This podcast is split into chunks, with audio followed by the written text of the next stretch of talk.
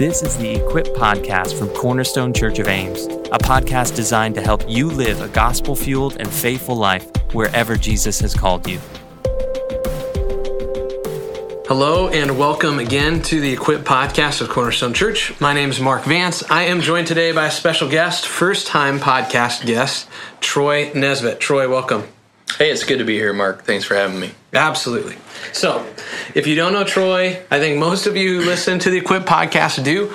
Um, Troy is a founding pastor at Cornerstone. He's now the director of the SALT Network and has been an incredible mentor and just huge force in my life. And he's one of the leading elders here at Cornerstone. And so, this podcast episode, I'm going to start kind of a new um, I don't know what I'll call it, Troy, like a series of podcasts. They're not going to come one right after another, but over time here, one of the hopes we have on the Equip podcast is that this is a way for you to get to know the elders of our church. And so you guys have listened to Jacob Varghese share his wisdom and Alex Tuckness shepherd us in matters related to politics and life. And so we're going to do some that are kind of topical where an elder comes on and helps us in wisdom to walk together, but some of them are just going to be getting to know people. And so this one is getting to know Troy, uh, not just the founding pastor, but the elder at Cornerstone Church. And what I'm going to do, each one of them, is have five questions for that elder. So, Troy, I have five questions for you. I have prepped Troy very little, but Troy is also a great ad lib speaker. And so I'm I'm actually really interested to see where this podcast goes. We might get through only three questions. Let's see. Okay, so the first question is probably the simplest one. Troy, tell um, tell us your God story. How did you come to faith in Christ? Give us kind of a flyover of that. Yeah, well, I like to tell people um, that my my dad is a first generation Christian who became a Christian at 14, became a pastor at 16. Uh, his parents did everything wrong, so he wanted to do everything right. Uh, my mom grew up in the church and became a Christian at a very young age. They met at Bible college and married. I have an older brother, older sister, and probably some of the first words that ever came out of my mouth were uh, prayers and. Bible verses. And so, you know, I've always known Jesus, so to speak, through the Bible. And I used to take offense at people saying I always have been a Christian, but I don't ever know that I was anything other than that. I was raised to yep. be a Christian. Right. I was, you know, prayed a prayer at six and seven and maybe 20 at 10 by the time I started sitting more. I've been baptized three times. Uh, the final time was actually the most significant because I, I went through a phase of rebellion in my, in my life and hmm.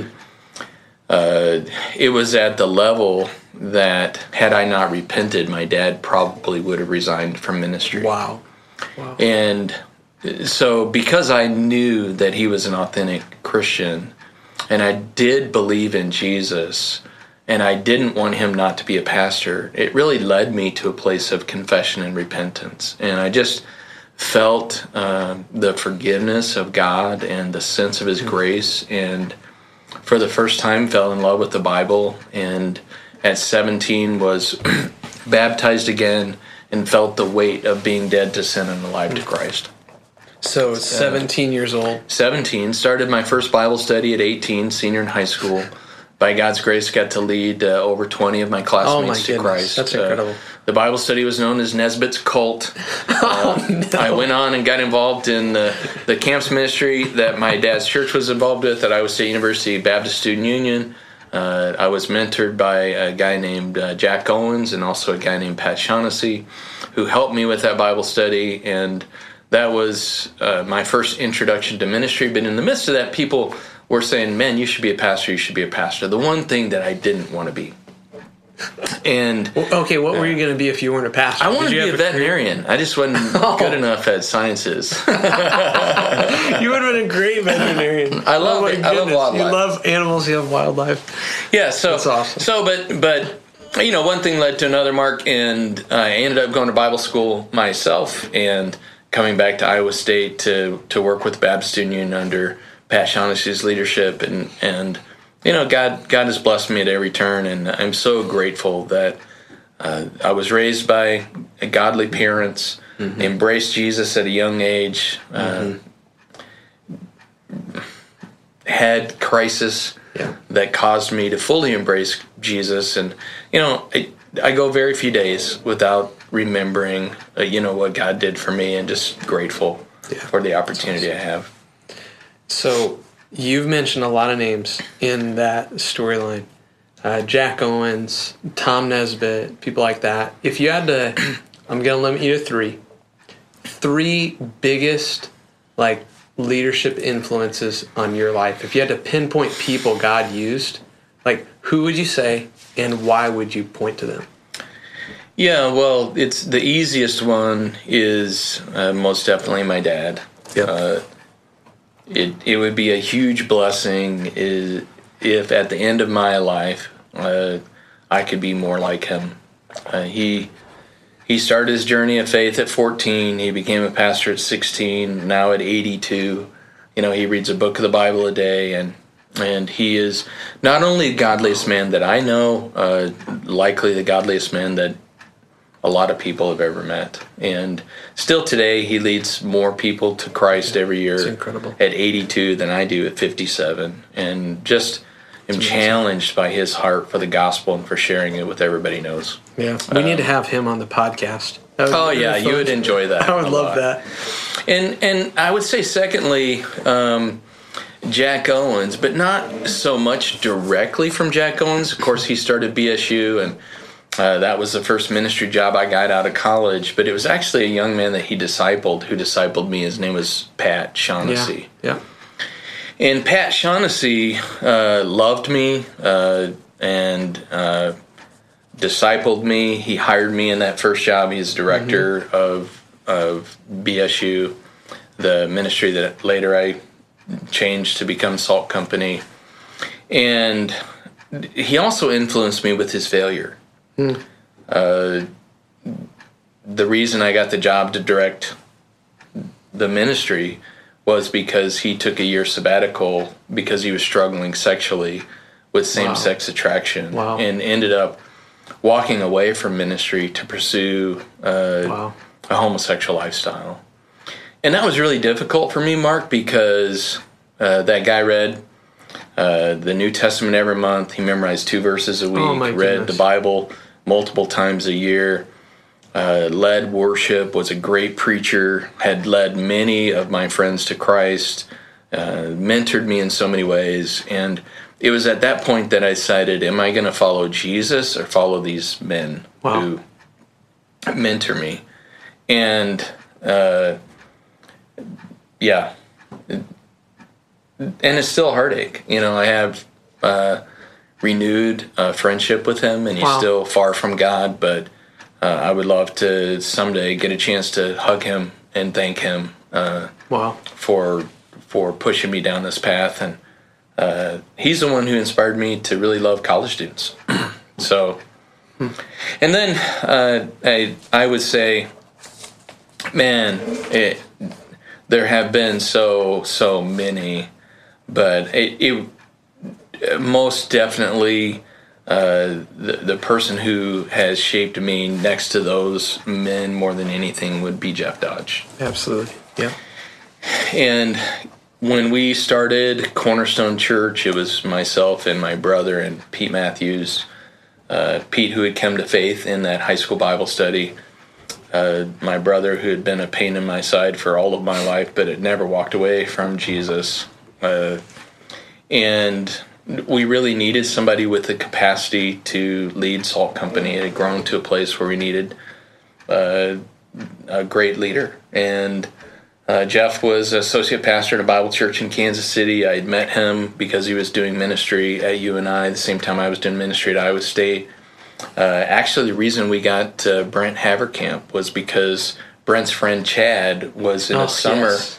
Summer Bible study with Jeff Dodge my at goodness. UNI, and said we got to find a group like that, and they came to uh, Baptist Student Union. Wow, and and so that was a great connection. But it it took a lot to convince Jeff to come, but he he did a great job of leading Salt Company. I was able to no longer need to lead Salt Company because he led so well. And then, uh, as so many know, Jeff became uh, the teaching pastor at Cornerstone Church and a great partner in ministry to me, and really helped uh, this church become what it is and Salt Company become what it is. And so I am forever grateful to him and there's so many others. I mean, I could I could make a list of just uh, dozens of men who have come alongside and women and really shaped what God hmm. has done in my life. I don't know if you've. I know you've done stuff like this, but like earlier, I think it was earlier this year, maybe around Easter time. I'm not totally sure, but I was just sitting back thinking. I think it was because of COVID. You know, you just sit there and as a pastor around Easter at COVID, you're kind of just like depressed by it. You're like, oh my goodness, we're not gonna gather everybody. It's terrible.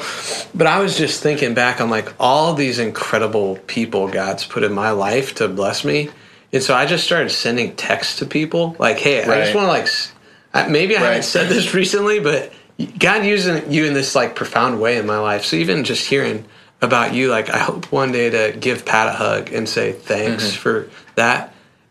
I think that's something, maybe even Thanksgiving time, that's something people could do. Right. Is we reflect back on the blessings God's given us, and so many of us, there's so many people that they're part of our story, but they're not somebody I've sat down and said, "Here's why I'm so thankful." And yeah, I think it's a great example. You've taught me that, and I've watched you that, and so yeah, it's it's great to honor those guys here. So okay, next question I have, and all these I'm not promising they're related. They're just questions that I have. So you and Pam are really good parents, and for real, actually. And I, Crystal and I have learned so much from you guys, and it's a really different thing. We've talked to you almost have two generations of kids that you raised, you know, and so what when you're looking at this generation of parents out at Cornerstone Church, what do you and Pam see? And I mean, obviously, you're not just looking at them; you are them. You know, you're trying to work through this together. What do you see as just wisdom that we need to know right now from a guy who's really faithfully been a great dad?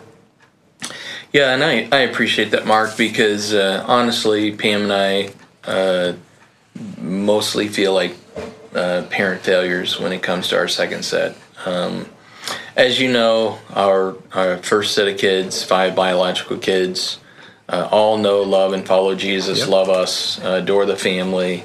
Um, four of them are married. Uh, they married extremely well. Uh, we have our 12th grandbaby on the way. Wow. All of our grandkids are are uh, awesome. lovers of Jesus, and they're all involved in our churches. And even our daughter that has struggled with uh, mental illness and divorce and alcoholism is loving us and living with us right now, uh, reducing Yeah. all her debt and uh, just excited to be part of the family in our life. So it's just a great, great story. Then we adopted Malachi and Trey, and we love them so much. But you know, being uh, you know black kids in a white family and the cultural climate that we're in with now older parents, Pam and I are older, not younger. There just is a lot of uh, barriers that we don't have skills in. We're looking for help in that, and so I would say that uh, we we feel way better about our parenting of our first set of kids than we do this current set, but. We haven't given up hope, and we're looking forward to what God is going to do. So, do you think that's a change in you guys as parents, or is it a change in the culture you're parenting in? Like, Well, I would What say. Mark, I would say that uh, you generally have your kids when you're young because you have more energy to do so. and I think I, I want to make an excuse for myself, but we're in every stage of life. Uh, Yeah, absolutely. So, 12 so we got 12 and grandkids, kids at home, yeah. and I have a freshman in college. or freshman in high school? A freshman, Freshman in high school, right? yeah. And so we're we're we're just uh, journeying through again so many things, and and so we don't feel like we're great grandparents because we, you know, have kids at home, and we don't feel like we're great parents because we have grandkids, and and uh, we have a lot of them, and so it's it's a it's a constant challenge, and and her dad and my parents are also aging, and so we want to be better children. Right. But I would say the thing, the strength of mine and Pam's parenting is there is no doubt um, that she's the love of my life, and no doubt that I'm the love of hers, and we are never not on the same page. Yep. And so I would say the most important thing uh, that that we did as parents is we loved each other well. We dated each other well. We still do that, and there's no way that you can get in between us. And all of my kids know that my first love is Jesus, second love Pam, and all my kids know the same for her. Her first love is Jesus, second love is me, and it they they're they love it, mm-hmm. and they also know that they can't get between us. Uh, everything we do, we try to as much as possible be on the same page when it comes to uh, what we provide for our kids, uh, how we discipline our kids, what we tell our kids. Uh, we we are an undivided team, and I think that that's a, a, real strength that I don't see very often anymore. And also, I see a lot of dads who are yes. disengaged yes. with their yes. kids. And if you look at the scripture, uh, the the primary lover in the family is supposed to be the dad. The mm. the one who's supposed to be doing the discipline is supposed to be the dad. The one who's supposed to be setting the pace is supposed to be the dad. Now, it doesn't say the mom shouldn't be doing that, but yeah. it it says that both mom and dad should be doing that together. And so you've heard the old saying, it's gone now, but uh, you know, a woman's place is in the home you know, mm-hmm. well, where is a man's place? Well, isn't it in the home as well? Right. And in fact, to right. become an elder, a person has to manage his family well. Yeah. And yep. uh, his wife is a critical part of that. And so, man, I, I've worked hard to maintain a great relationship with my wife. I don't know anybody has a better relationship with theirs. And you can ask people who know us and have known us a long time. We have a great marriage. I think that's the strength of our parenting. Mm-hmm. And I would just encourage you to to love your kids, to lead and and most importantly to to have that That's connection awesome. with each other. So switch dad lessons and parenting lessons to just growth in christ lessons. So you are are you 58 now? 57 57 yeah. I am like which, which year are we at here? Doing the math in my head. Right. Um, so you are 57 years old. You've walked with jesus now for several decades. And I mean, you mentioned earlier your dad reads a book of the Bible a day, right? Which I don't makes me that. think of how many times would I have read Jude, or right, you know, right. Third John. I would have read Third John a lot. Yeah. But I mean, just his devotion to the Word so like marks his life. Right. He, he's just d- absolutely mm-hmm. steadfast in mm-hmm. that. So for you, what are some of the things that like they might be your dad the book of the bible today but like how do you keep your spiritual life fresh for you yeah I, I would say first of all i'm nothing like my dad and and I, I am very inspired by that i don't oh. feel guilty about it no i'm inspired uh, by it too but i don't yeah. do it no I don't, it's not don't written in the bible you have to but i think i think it, it, would be it would Praise be impossible God. to have a tight relationship with jesus and not have a a great commitment to the Word of God. Yes. But I know a lot of people who know the Bible really well, and they don't reflect much of Jesus at mm. all. They're pretty, they're great Bible students. They don't know Jesus yeah. well. Yeah. And and so the the reason we read the Bible so much we do is supposed to be transforming to us. And I have discovered that um, I, I, don't enjoy reading, and I do listen to the Bible a lot. Um, I I listen to audiobooks a lot, but I actually do better with a slower pace through the Word of God. And mm. so uh, honestly, Mark, uh, next year we're going to read the whole Bible again, just as a church. I'm only going to read the whole Bible again because the church is doing it, and I'm going to be faithful to be committed. I, there are books of the Old Testament that I have told people I don't ever want to read again. I read them once. I want to say that I've done it, but I do. I, I, I There's sections of Leviticus. Yeah. I feel the same. I, I, I can't. I, honestly, I can't get enough of of. Uh, the Gospels and the epistles, yes. the letters, the New Testament. And so, you know, there's n- not been a year in, in decades that I've not been through the New Testament. I try to go slowly. I try to journal almost every day. Uh, I try to write new thoughts. I try to share when I'm journaling yeah. with other people and the slower I go, the better it is for me. Hmm. And so, you know, I, I, God love my dad. I'd never want to play Bible trivia with him, but I'm not really interested in the speed in which I walk through the scriptures as I am in the in in allowing the scriptures to speak to hmm. me.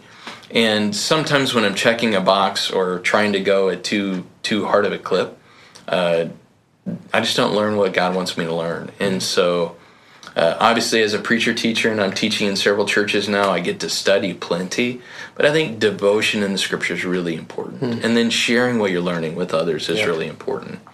Uh, so th- those have been the things. And then I, I just would be remiss to say Uh, I've always felt guilty about my prayer life. My dad also prays a ton.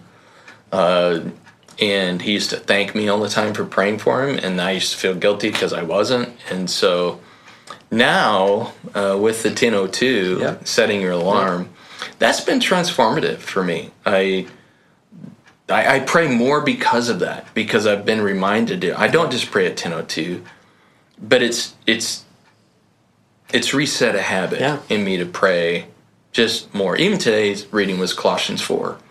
You know, and, and Paul says in Colossians 4 2, devote yourself to prayer. In the context of that, specifically, just today, he was talking about praying for people to be saved. And so many times I think, man, I need to talk to that person so that it can be saved, but only God can save them. And the power of praying that God will save people is probably more important, or at least as important, as talking to them about um, being saved. And so, yeah, that's that's what I do. All right, so last question I have five questions with Troy. Um, we've heard kind of your God story, some of your leadership story, and the influences in your life, um, some lessons as a father and just as a follower of Christ. But I want to ask you, as one of the guys who's responsible as an elder here at Cornerstone, we look to the future of what do we see God doing in Cornerstone Church, and and I want you to, I want to, I'm going to ask you give this answer in two layers pretty quickly. But the first layer is at Cornerstone Church of Ames. What are you seeing right now in the church that you're like, I'm encouraged for the future because of this? But then you're particularly responsible for our outreach out to the next place and the next place, the arrow out of here. What do you see in that arrow out to? So let's start Ames first and then arrow out. What are you excited about as you look to the future? Yeah, I, uh, Mark, that's an easy question for me to answer uh, because I'm a very goal oriented guy. I never, ever, when we started Cornerstone Church, envisioned, envisioned it being what it's become. It is extraordinary what God has done here. Uh, it's been His hand of blessing under the plurality of leaders that have been here. And uh, a handful of years ago, uh, I actually I didn't know what I was going to do because I was Cornerstone had outgrown my ability to be a good pastor to her. And the reason is because I I'm just not a great organizational leader. I love starting things, I love growing things. I love uh, stepping into messes and fixing things. And uh, God had blessed Cornerstone so much, she had grew so much that uh, they're just I, I, I felt a little displaced. And I also always wanted to see the church continue to grow and didn't want to be too old uh, to lead a next generation church. And I am super excited for the leadership that we have here now. I, I, I like having a boss that's 20 years younger than me. I love it. I love it, Mark, that your vision is uh, inspiring to me, not just for Cornerstone Church, but also uh, for church planting. I love uh, emerging leaders like Solomon Rexius. Uh, he is he is one of the godliest young men that I personally know, and just the opportunity to lead with him and to be confident that as a national director of Salt Company, he's giving leadership to so many young leaders in salt companies across the nation. Uh, to to have men like Steve Jones and and guys like Shane Roethlisberger and women like Kendra Gustafson and, and Courtney Veer and I could go on list, Yeah. listing more and more and more and and just the faithfulness of God's people here. It's this is an exciting place to be, and I think the future is is strong here. And I do think that we never need to lose the traction that God has given us in mm-hmm. this city Absolutely. and on this campus because God has given us a vision for more than this city and more than this mm-hmm. campus. I think we always need to be uh, the bellwether. Do you know what the bellwether is? I, I have no weather for bells. I, no, it's the No It's, clue. it's the it's the you know it's the lead lamb that you you put the bell on so you know where everybody Oh, else ah, is. They okay, they go we out go. front. Yeah, and so. So I hope that Cornerstone never loses its place in the network as a leading church and a pace setting church. But honestly, Mark, I I I think that what I'm giving myself to, I can give the I can give the rest of my life for, and that is planting churches at at campuses across North America, and also seeing what God is doing globally. It's exciting to me. It's unreal. I mean, we have 18 churches now. Uh, 19 and 20 are coming. We have church planters that are not only being trained here, but being trained in our other network churches. Uh, we we have uh, things that are emerging in brand new states and brand new communities or brand new campuses, and it's it's it's unbelievable to think about what God is doing. And and I have a passion to see the work of the gospel multiplied in the next generation on college campuses from this place uh, all over the nation to the ends of the earth, and you know, in the past I thought even talking about Cornerstone being what a bit would be a big dream, but now I I almost feel like we will have failed mm. if that doesn't happen. Mm. If not in my lifetime, definitely in yours. Yeah.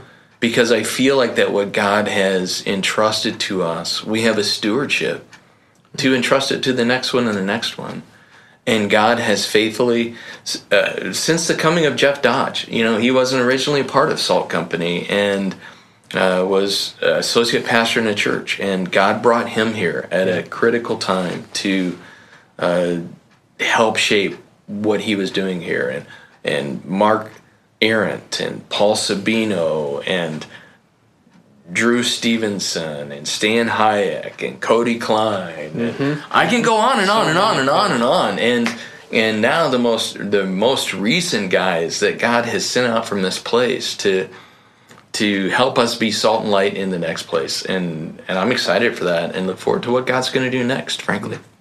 Well, Troy, thanks for taking some time uh, on the Equip podcast today, and um, I love you. I'm thankful for you. Uh, anybody asks me a question ever, three biggest leadership influences, you're right at the top of that list with my dad. And uh, just as Cornerstone Church, we love you. You've been a, a, faithful shepherd here and a guide for this church. And it's just, it's super fun for me leading with you. It's super fun as an elder on the team, seeing what God's doing and just walking through that together. And so uh, thanks for coming on the podcast, for walking the six and a half feet from your office to mine so we could record this today. And for all you listen, I hope there's something there for each of us as we're trying to faithfully follow Jesus. Blessings on you guys as you're doing that today and hope to see you back on a future Equip podcast in the days to come.